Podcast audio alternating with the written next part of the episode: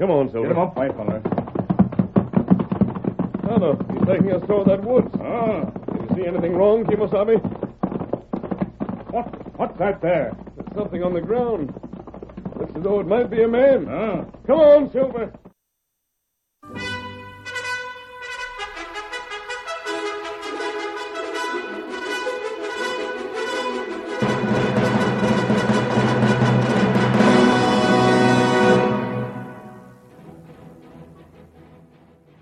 The hearty cry of Hi-Yo Silver as echoed through the years from the wild and untamed west of yesterday. It has acted as a symbol of courage to the oppressed, a challenge to the lawless. Let us return to the west of old and thrill to another of the Lone Ranger's stories, featuring the most picturesque and colorful character ever to ride the plains and prairies.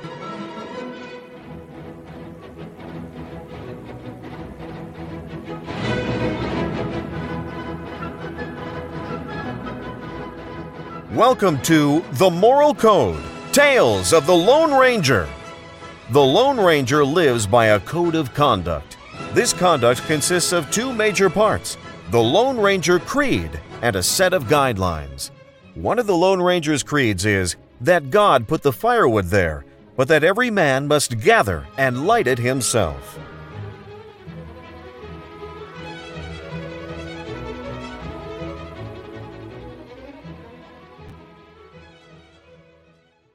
The Lone Ranger is part of the Life Podcast Network. Our goal is to keep adding shows to our network that bring you good family friendly content. If you're interested in becoming involved with our podcast network, please go to lifepodcast.net and click on the Contact Us page. We're also working on a monthly live broadcast designed to connect Lone Ranger enthusiasts. Sign up at our Facebook page to keep up to date. And now, let's listen to another great tale of the Lone Ranger. Whenever men gathered around the campfire, in the days when the West was young, stories were told of the masked rider of the plains.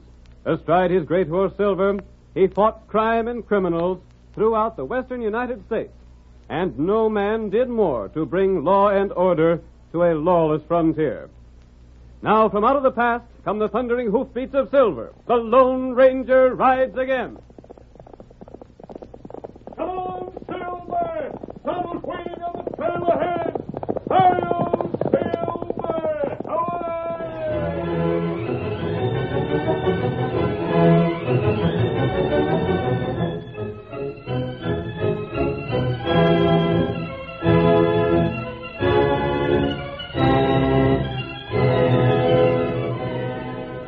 As our story opens, night is falling on the trail to Jackson City.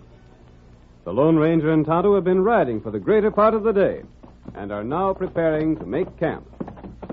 there. Good place. Yes, Tonto. I think it'll do. We make camp early. We get up early. We're both tired from our trip. Oh, we get good rest. This is fine here. Oh, oh, Silver. Oh, right, right. Oh. We can find plenty of wood around here for our fire. Huh. That, that right. Well, it looks as though others thought this was a good camping place. Oh, there are plenty track here. You can see where they built their fire. Doesn't look as though they could have been gone long. Maybe four, five hour. How many men would you say were here, Kimosabe? Mm, five, six. Probably cowboys who stopped to cook a meal. Mm, Look, look there. Cigarette stuff. Oh, them loco weed. Loco weed. Ah, That's dangerous stuff to smoke. I've seen it turn men into killers. uh, many bad feller use them. Perhaps those men weren't cowboys after all. Unto not know. Did you hear that horse, Kimo? Ah. Silver hear 'em too. I wonder who's riding here. Maybe more feller make camp here. I'd rather not answer questions about this mask. Or come this way, all right. There he is, and he hasn't a rider, Kimosabe. Ah, Here, old fellow. Look, he answered all right. Here you are, boy. him want go back. He acts as though he's trying to tell us something. What's the matter, old fellow? That plenty strange. I think he wants us to go with him. comes out of. We follow him? Yes, we'll get our horses and see if he leads us anywhere. That good idea. Steady, Silver. Uh, him in plenty big hurry. All right, old fellow. We'll follow along. Come on, Silver. Get him up, my fella. Tonto, he's taking us toward that woods. Ah, Did you see anything wrong, Kimosabe? what, what's that there? There's something on the ground. Looks as though it might be a man. Ah, Come on, Silver. Here we are. Oh, Silver. Oh, fella. oh, I- Oh, boy. Tonto. This man is dead. ah. Me, me take look. A young fellow, too. Ah. Him, him get shot through back. Shot in the back. Uh, him die quick. Can you tell how long he's been dead, Tonto? Maybe three, four hour. Three or four hours. Ah, That's the same time you thought those men left the place we stopped to camp. hmm. There, there track. Hoofprints. There must have been at least five or six horses here. Isn't that right? There go him horse, follow him trail. This man was probably a member of the gang. I wonder if there's anything to identify him with. There, watch. Let me see it. Ah, there. Here, watch. Thanks. There's a picture in the back. Dan Kent. That must be this man's name. Huh? I want to go through his pockets. There may be something to show where his home was or who his folks were. You take look. Well, there's nothing in this pocket. Wait. The letter is something in the shirt pocket. Maybe that tell you. I have it. I think we're justified in reading this letter under the circumstances, Tonto. Uh, what it say? One moment. Seems to be from his mother. She can't read or write. No? How you know that? She says here that her foreman is writing the letter for her. Oh. What more it say? Nothing of importance, Tonto. Just news about herself. Hopes for her son's happiness. Nothing that explains his death. Uh, that heap bad. She seems to have thought he was leading an honest life. Him get shot by bad feller. Why do you say that, Kimasabi? Him shot in back. Good feller not do that. You're right. What we do now? I think we'll investigate this further. Perhaps we'll be able to find the murderers and learn why Dan was killed. Ah, Here, Silver. We'll examine these tracks, Tonto. We may be able to recognize them again. autonome. Yep. Maybe I can follow these tracks, but I'll have to hurry. It get dark plenty quick now. Yes. You stay here and take care of Dan's body. That Tonto do that. Come on, Silver.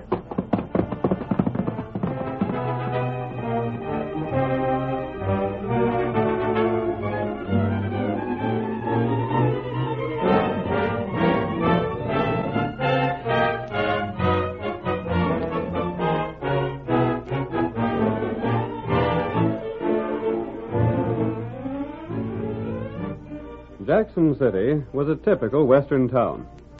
It boasted little more than a main street, a group of weather beaten homes, a cafe, jail, and a stagecoach office. Red Murphy was the manager of the coach line, and we see him now at his desk. The door of the office opens, and a little old lady enters. Why, howdy, Miss Kent. Hello, Mr. Murphy. I just come to see about the stage. You sit right down. It ain't often I get to see you anymore. Oh, oh, you needn't give me your chair. Well, thank you. Uh, I reckon I'm getting to the age where a body don't care much about standing on their feet no more than they have to. You weren't aiming to go no place in the stage, was you? My, no. Traveling ain't for such as me. I just come to see if a package come from my boy. Uh, Which one, Miss Kent?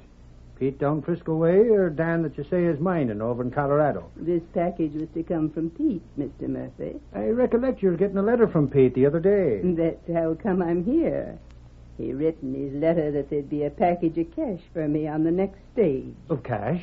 Mm-hmm. Six hundred dollars. Pete sending you all that? He's a mighty fine boy, Pete is.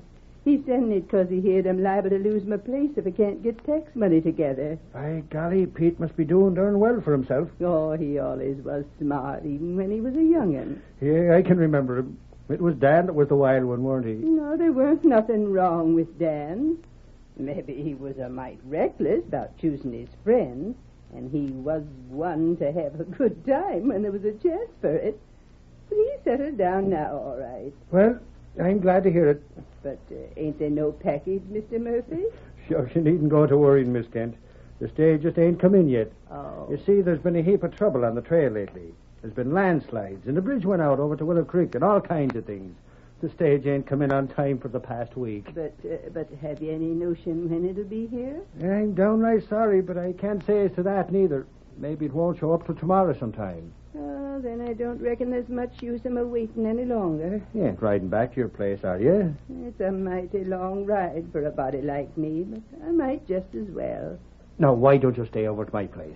The missus would be glad to put you up. No, I think I'd better be getting back.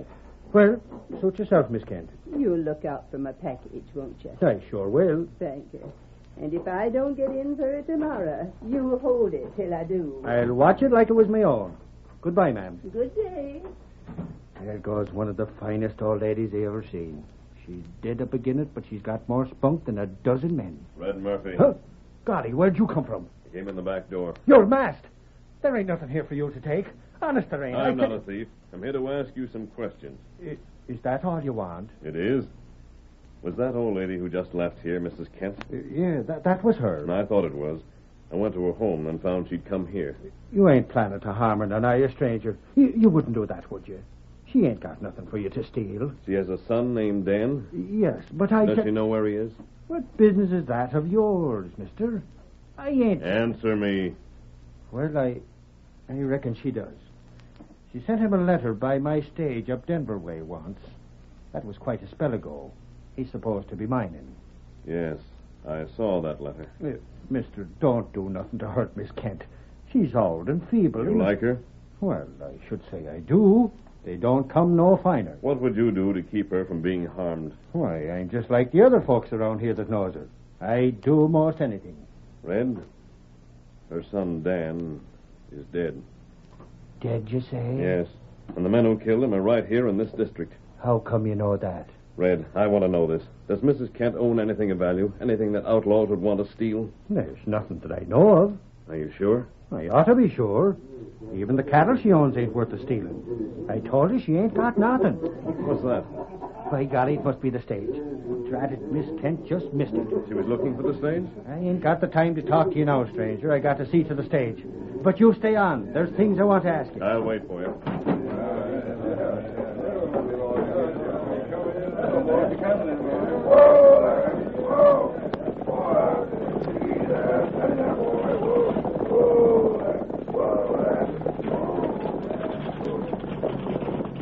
Howdy, folks. How are you, Ed? You're early this trip. Yep, had a good run this time. Here, take this package.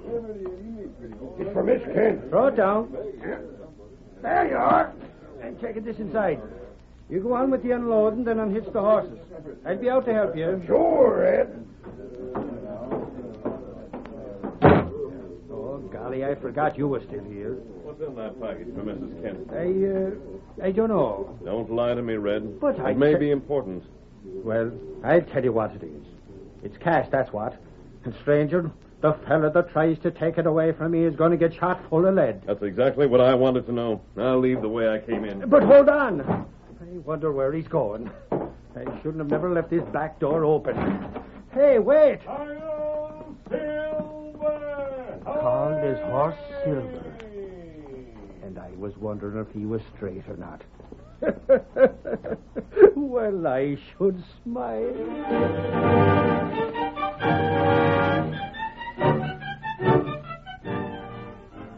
The curtain falls on the first act of our thrilling Lone Ranger drama. Before the next exciting scenes, please permit us to pause for just a few moments. Next time on The Moral Code Tales of the Lone Ranger. No son, Dan, outlaw. I don't think so.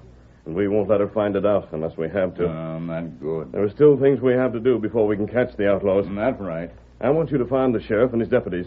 Don't tell them anything, but learn where to locate them if we need them in a hurry. How to do that? We must be sure to be ready for whatever happens. The Moral Code Tales of the Lone Ranger is part of the Life Podcast Network, a group of family friendly podcasts bringing a positive message of hope and inspiration. Some of the audio for this podcast was provided by the archive.org online database.